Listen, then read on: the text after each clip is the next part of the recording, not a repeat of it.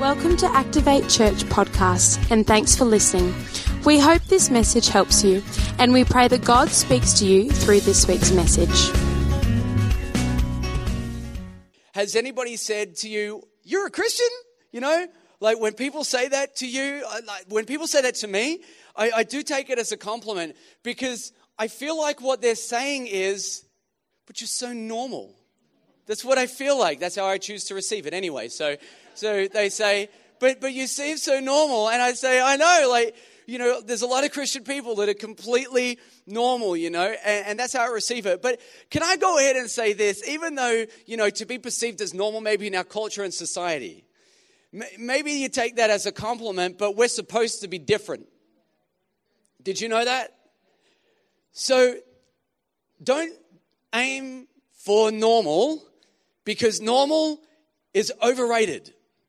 We're not supposed to be normal, we're supposed to be different. There are things about our lives that people are supposed to see and, and, recognize and see in us that points to our Savior, that points to Jesus, all right? So we're going to start a series for, that's ongoing, and we've got some guest speakers in the middle there, but we're going to start a series today just called Different, all right? I want to read a scripture to you it comes out of Matthew chapter 10, and it says this in verse 1. It says, And he, being Jesus, he called to him his 12 disciples, and he gave them authority over unclean spirits, so that's demons, to cast them out, to heal every disease and every affliction. He just covered a lot in that little passage.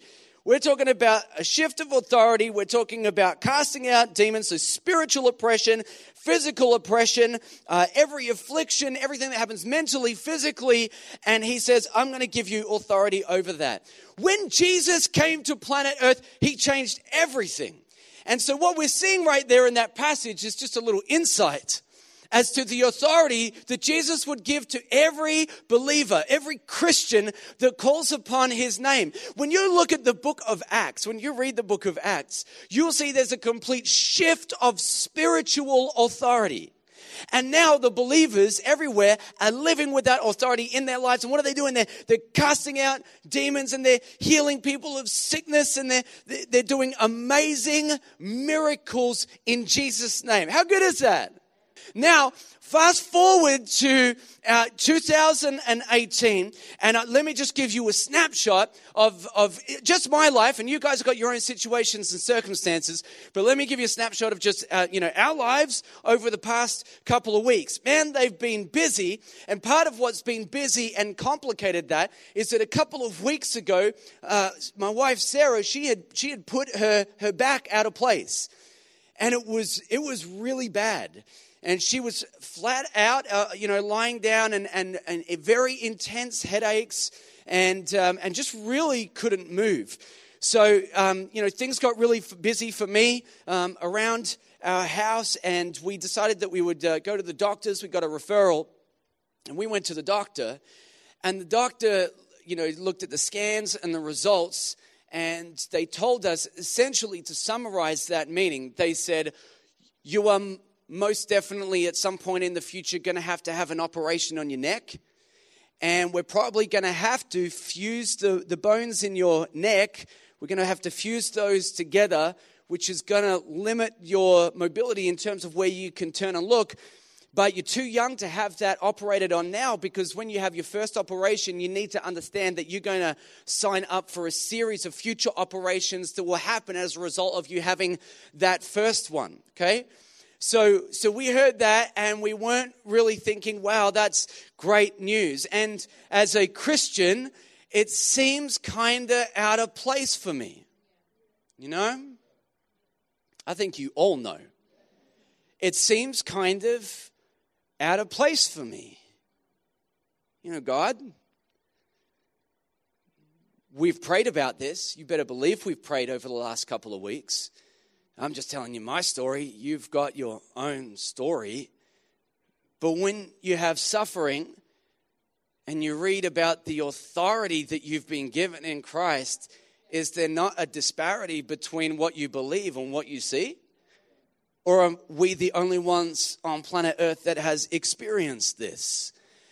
See, we expect blessings as Christians. That's okay. You should. Some of you felt guilty about that. Don't feel guilty about it. We expect to be blessed as Christians.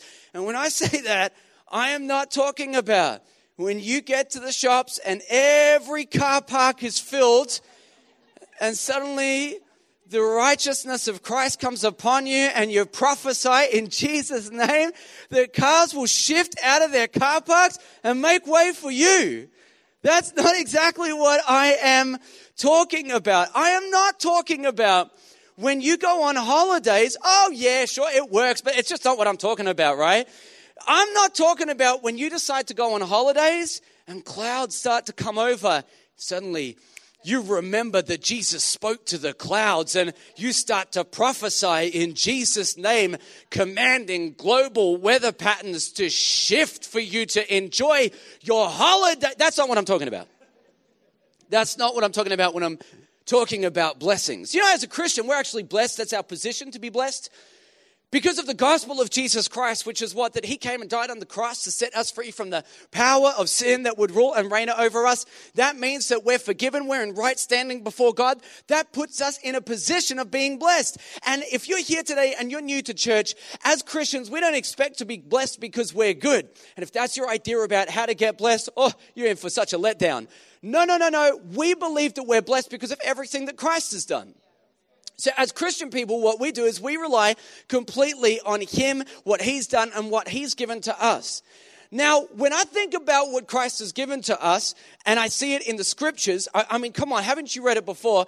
I read in there that we're given authority over sickness, over disease, over the physical elements and the things that happen in this world. So the scriptures say it, the preachers preach it, the Spirit testifies to it, and despite all of that, sometimes we look at our situation and we have, let me ask you a question. How many of you have unanswered prayers right now that would fall into any of those categories? Don't be shy. Do you put your hand up? Yep.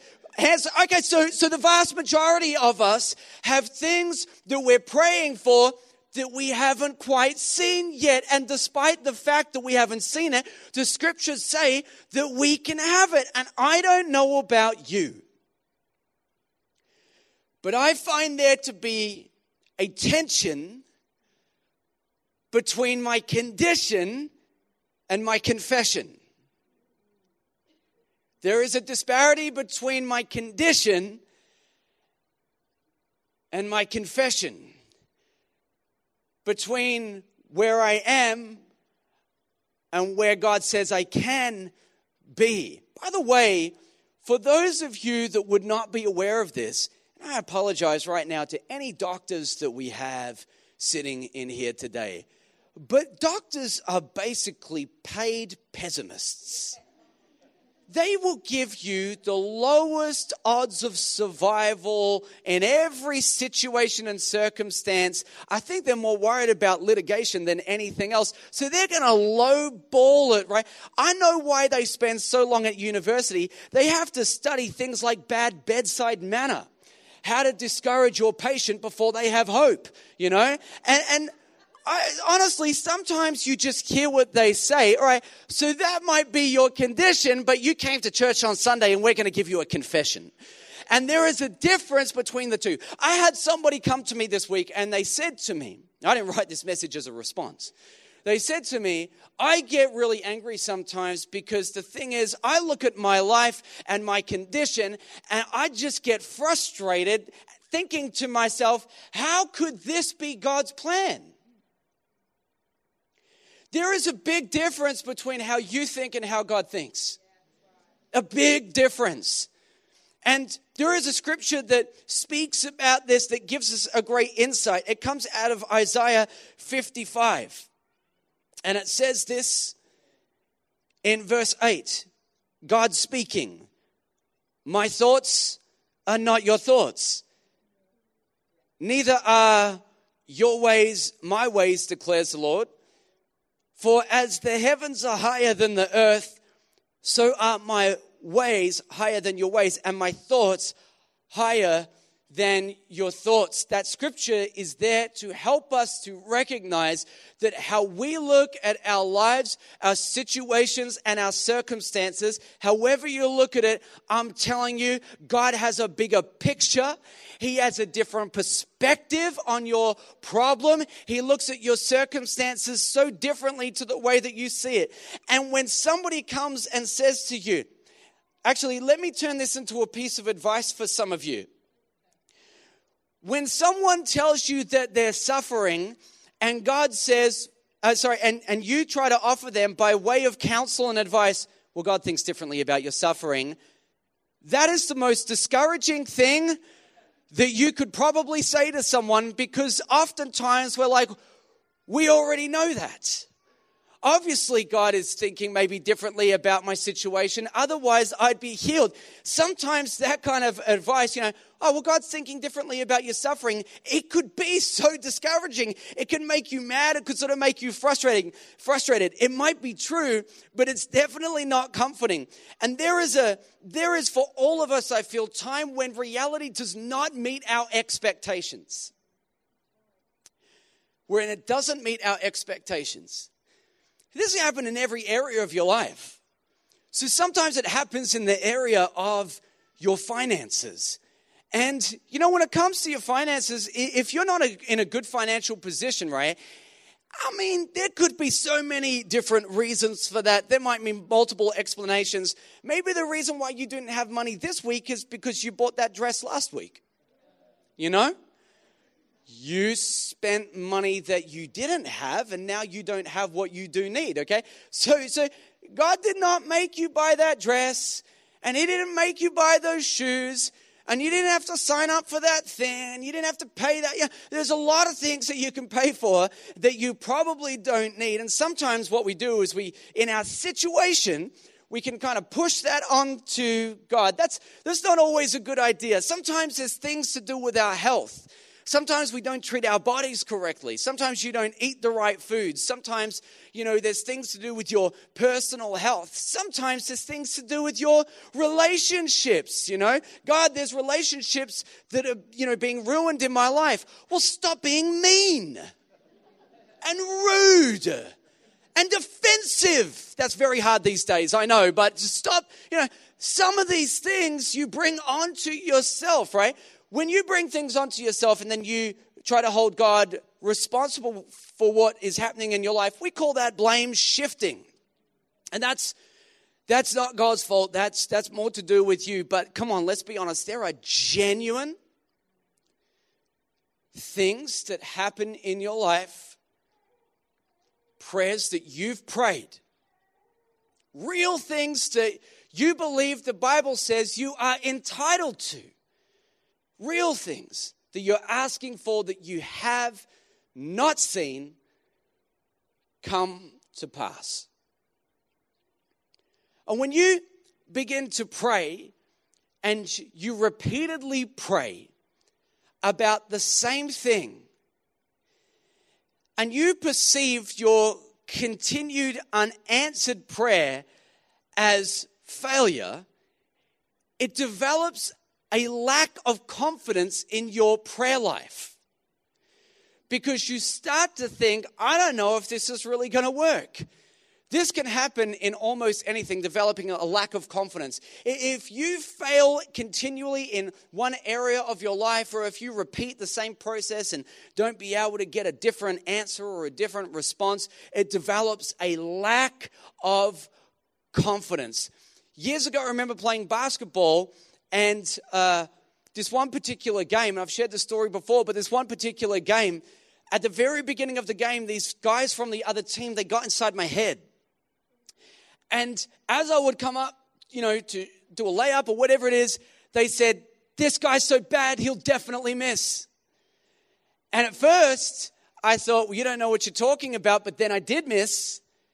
And I thought, well, that was no good. And it got to the point where I came down for a, a jump shot, and rather than guard me, they had this whole psych thing going where they said, Leave him. And they walked away. They said, Let him shoot, he'll miss. So now I'm open. How can I miss? You better believe I did because I was being defeated in the mind. Like, I, and, and it got a hold of me, right? And it's funny because what, what didn't begin as failure, when I perceived it as failure, eventually became a self fulfilling prophecy in the sense that when I would bring the ball down the court, I'm starting to think now, I'm probably going to miss. This is probably not going to go the way I want it to do. Well, your faith works just like that. And your faith starts to predict the outcome of your prayers when you see repeated failure in the same place. It can happen very easily. And when your faith begins to predict the outcome, eventually your mouth begins to prophesy. And then after that, it comes to a time when you need to pray some faith filled prayer to see your situation turn around and your circumstance be different. And you don't have the faith to even believe that God will do it. And so your imagination starts to work like this. Well, God probably won't fill in your own insecurity, fill in your own current need. God probably won't heal my depression. God probably won't heal my sickness. God probably won't reach my unsaved family. God probably won't protect my kids. We are confronted all the time around the world by events that seem to be unfolding that will continue to try to convince your brain where is God in the middle of all of this. And if it gets inside your head, it starts to predict the outcome for you to the point where you could become so faithless that you stop praying altogether because you think, what's the point? God's probably not going to do something anyway. Here's what I've learned every season has a confession. Every season has a confession, whether audible or inaudible. It's inaudible before it's audible, by the way. It starts to take place in your head and it moves to your heart and then it starts to come out of your mouth. And what you end up being is what we would call a non believing believer. You are in church every Sunday. You sang like everyone else. You could even read the scriptures. You believe in God. You just don't believe He's going to answer your prayers, that He breaks through into circumstances today, that He could shift things in your life. You're a non believing believer. He's real, he's just not doing anything. That is a perspective, that is a bad place to be. And it's amazing how some people can hear the same thoughts, hear the same words, and respond completely differently. For example, anybody this week that heard Yanny, you should know it's Laurel. And if you don't know what I'm talking about, I know half of you don't. Ask someone after. It's a perspective thing. Well, it's actually probably more than that with that example. So bad analogy. But but you can hear the same thing and arrive at a completely different place. A completely different place. Hear something different to what other people hear. There's a story in the Bible about a man named Job. And Job is a man, and for those of you that wouldn't be aware about the story of Job's life, let me just help you to unpack this a little bit. Job was a man that feared God and loved God and honored God and only ever spoke blessing about God. And because of some cosmic arrangement over his life, in a place that he would never understand, that was so high above the earth that we might consider it to be in the heavens, there was a, a deal made, and Job's life began to fall apart. How many of you know that when one thing happens, you can handle it, but it's probably the series of fires in your life that takes you out? It's when they're all around you that it becomes a problem. And so one afternoon, some people come in, his servants, and they say, in succession, a number of servants, all of your livestock have been taken and gone. Your servants have been killed. You know, your family were, were all together drinking at your son's house, and there was a great wind, and the roof collapsed in on them, and Your entire family is wiped out. He has lost everything. And Job has a condition, and the first thing that comes out of his mouth is a confession. And he says, Blessed be the name of the Lord. But it doesn't end there. Then Job's health starts to go downhill, and sickness begins to touch his body and it brings him to a place where eventually he is so broken and he's questioning God and his friends start to gather around him and, and those, some, you just don't need some people in your life, you know. These guys start looking in his life for a secret sin because they're trying to make sense of tragedy. You know, when people are trying to make sense of tragedy in your life, they will stretch their minds to the most unreasonable reasonable place to justify why you're going through suffering, part of it is so that they can understand it. And so his friends say, You probably got some secret sin somewhere. And Job is saying, I, Guys, I haven't done anything wrong, but they're investigating him. Why? They want to make sense of tragedy. Uh, let me tell you something right now. For those of you that are going through a hard, a difficult time, you presently have unanswered prayers and some of these things are repeated and you're asking for you've been asking for these things for a long time. God is not punishing you for secret sins that happened on the cross. Don't get me wrong. There are things that you can do that affect your own life right but God is not out to get you because of your sin. That's been crucified. That's been hung. That's been dealt with. Okay, so you don't have to even think about that or worry about that anymore. But back to Job. So here he is. And his whole life is a series of tragic events in, in, in you know, this very short period of time. And he says these words. He says, Though he slay me, He's talking about God. I will hope. It means to wait, it means to trust, it means to stay. I will. I will hope in him. Yet I'll argue my ways to his face. He says these words, that word slay, it means kill. God, it feels like you're killing me right now. This situation is killing me. It's breaking me. It's breaking my heart. I, do you even notice what I'm going through? Do you see what my family is struggling with? This thing is killing me, God. This is the hardest thing I've ever had to go through. But I'm going to hope in you. I'm going to wait right here the righteous shall not be moved. I'm not I'm not leaving you. I'm just telling you what this feels like. Believe me, God, God can handle the difficult things that go on in your heart. He knows your thoughts before you even have them.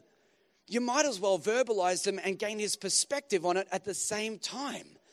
He says, Though he slay me, I will hope in him. I'm going to wait. I'll still tell him what I want, but I'm believing that he's going to do the best. See, your perspective is really just the position that you choose to take. What are your thoughts? What's your confession? What are the words that are coming out of your mouth? Not when everything is okay, when everything is not okay when everything is okay, you'll be the most faith filled person on the planet. You'll encourage and inspire everyone. Do you know, I found that the greatest encouragement comes from people that when I look at them, I think, oh, I am inspired by your faith because despite your condition, you continue to confess that Christ is good that God is good? What is the confession that begins to emerge and come out of your mouth when you're confused? What comes out of your mouth when you hear what the doctors said? What comes out of your mouth in that moment? What will you do? What you do, by the way, some of you might be surprised to find your perspective. Because oftentimes I feel like our perspectives aren't revealed until we understand our condition. And then, with all of that stripped away and all the difficult things that emerge, suddenly we start to find out where we really are, what's really going on beneath the surface. And at that moment, then, it is probably the best advice I could give you is to break out and have the best praise party that you can ever have. To literally put on some worship music and don't listen to what your wife says when she says, Stop singing. The neighbors can hear you. It's embarrassing me. I can't even look at them anymore. Don't you, I'm just projecting now, but don't you listen to that. You have the best praise party that you can have. You'd be surprised what it does to your perspective. See, there are times and seasons where you're acutely aware of your condition. Why? Because the doctor told you. It might be physically evident. You might see it. You might hear it. You might feel it. And I say this because I have not met a Christian on planet Earth that hasn't wrestled with the internal conflict that says, Can I trust God while I'm waiting? Will He actually do it? Will He actually break through? Everyone faces trials. It's your confession that makes you different. Everyone faces trials. It's your confession that makes you different. Don't go for normal. Don't be like everyone else. Don't be like Job's friends. Don't be like Job's wife. You know what she said? She said, Curse God and die. His friends said, You know, God has left you. He doesn't want anything to do with you. You just don't need people like that in your life. What's your confession? What do you say? Jesus once asked Peter that. He said, he said, Hey, Peter, who do people say the Son of Man is? He says, Oh, some say John the Baptist, some say Elijah, some say that you're the prophets. He says, Yeah, yeah, yeah. Who do you say I am? That is the most important question you'll ever have to answer in your entire life. More than any other question that you'll ever face on planet Earth is who you declare Christ to be over your life. And he says, I say that you're the Christ. He says, Blessed are you, Simon Bar Jonah, for flesh and blood has not revealed this to you, but my Father who is in heaven. Which means that what he said came out of a place of conviction. See, sometimes you're going to have a condition, but your confession will come from a place of conviction who you say God is, not when it's all going well, but when things are kind of difficult, that's the time when it matters. And if you're waiting, maybe it's because God is just thinking differently about your situation and your circumstance. It might not necessarily be encouraging to you, but you've got to understand who He is because that's the way to interpret that whole idea. He is good all the time. Every good thing you have comes from above. If you're trying to figure out who He is, He died for you when you didn't deserve it. With Him, there's no shadow, there's no variation. He's not good one minute and bad the next. He doesn't love you today and hate you tomorrow. He died to set you free, to put you in a position so that he could be in your life all of the time. So when you're trying to figure out, God, I'm not sure if I can trust you in the middle of my circumstances and my condition, you would do well to remember who he is before you start to interpret what's being done. And you know, I think this, I think this. When you get the scriptures and you read them, and by the way, a little encouragement from me to you. You should read this book. Every day, read it regularly, get it inside of you. Because as you start to flick through the pages of this book, you'll see person after person that struggled, that was afraid, just read the Psalms and you'll learn about someone that struggled with depression in the most profound way, who was high one minute and low the next. You will see time and time again people that are totally confused by what God is doing in the moment. But then you get to the end and you realize he knew what he was doing all along. I didn't know, but he did. I didn't understand what all of this was about, but He did. He knew what He was doing, He saw the whole thing, He saw the end of time before it even began. Where is God in all of this? He's right beside you. He'll never leave you, He'll never forsake you. But He knows what to do. Hebrews chapter 5, verse 7 says this In the days of His flesh, Jesus offered up prayers and supplications with loud cries and tears. So he's emotionally engaged in this prayer with loud cries and tears to him who was able to save him from death. It's not a question of God's ability. It's not if he's able to do it. He's, he's more than able. And it says that he was hurt because of his reference. He was hurt. The God that's able heard every word, every cry, every prayer, saw every tear, and still at that very moment could, in an instant, tell you the number of hairs that's on his head. Acutely aware. And he says, although he was a son, he learned obedience through what he suffered. And the thing is, is that Jesus still suffered. And he went through things that were really tough too. It says, in being made perfect, he became the source of eternal salvation to all who obeyed him, Jesus said, If it be possible, please let this cup of suffering, let it pass from me. I don't this. I don't want to deal with this. I, I, I don't want to have to go through this. And Jesus could have done it. I mean, God could have done it. He could have done it. He was more than able. But he had something else in mind. And every single one of us today are grateful that Jesus didn't find a way out of that. And he said, But not my will, your will be done. Because if he didn't do that, then we couldn't be here today. And we wouldn't have the presence of God to be in our lives in the same way that it is today. And it's not that God wasn't able, and it wasn't that he, he didn't hear his prayers. That's the thought that dominates your mind sometimes because you say, God, do you even know? Do you even care? Oh, He knows. He cares. He understands. He's just got something else in mind, and it's just better than what you had been asking for. And if you trust Him, if you trust Him, then you can still have peace in the middle of your situation and your circumstance. Can I be honest with you today? Here's my prayer as a dad. Because sometimes my, my kids come home and I say, How's things going? And they say, This is what is happening at school, or this is what's happening in my life.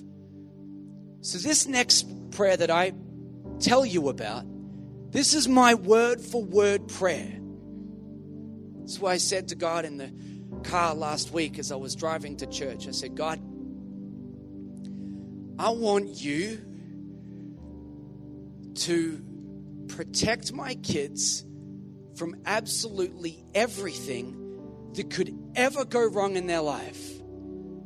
I don't want to ever see them go through pain. I don't want them to ever feel that rejection that could come with anything that could ever happen in their life, schoolyard bullying, whatever it is. I, I don't want them to ever go through anything. If I was to paraphrase my prayer, it probably sounded something more like this Lord, wrap my children in cotton wool, make them wear stack hats every day of their life, protect them so that nothing could ever touch them or touch their lives. I don't want them to be unhappy for a moment, right? That's really what my prayer is, what I'm asking Him to do. But I finished with this. I said, But God, you know what they need to become who you're making them to be. And I will trust you to know the difference between the two. I will argue my ways to your face, but I will not move from this spot. I will tell you what I want to happen, but I'm not going to confess anything less than that you are God most high, still sovereign Lord over my life, still over my situation, still over my circumstance. You have the power to shift anything that needs to be shifted. You are more than able. I know you hear my prayers. I know I don't always get the answers, but in that gap where I don't have the knowledge to bridge the two, I'm going to trust you because you are so good and you never fail and you never let me down. When what you believe doesn't line up with what you see, what you ask, what you hope for, my advice is let your season have a confession that declares and prophesies that is in your head and out of your mouth that says, I trust you. I just trust you. So much peace comes from knowledge. We're talking about a about a peace that, that surpasses understanding, that surpasses your circumstance, that surpasses what you can even imagine. We're talking about a peace that says, You've got it when I don't think you have, that you've heard me when I think that you haven't, that you're over and above me when I don't understand it. And it doesn't matter, oh, this, this applies to so many areas of your life. And let me tell you right now, when people see this, it stands out. That's what makes you different. That's what people look to. That's where people draw encouragement from. So, what's your declaration? Because I know in this room today, there is a host of unanswered prayers, and I want to pray for you this morning. Why don't you stand to your feet? Trust you enjoyed this week's message. For any more information about Activate Church, check out our website www.activatechurch.com or download our app online and have a great week.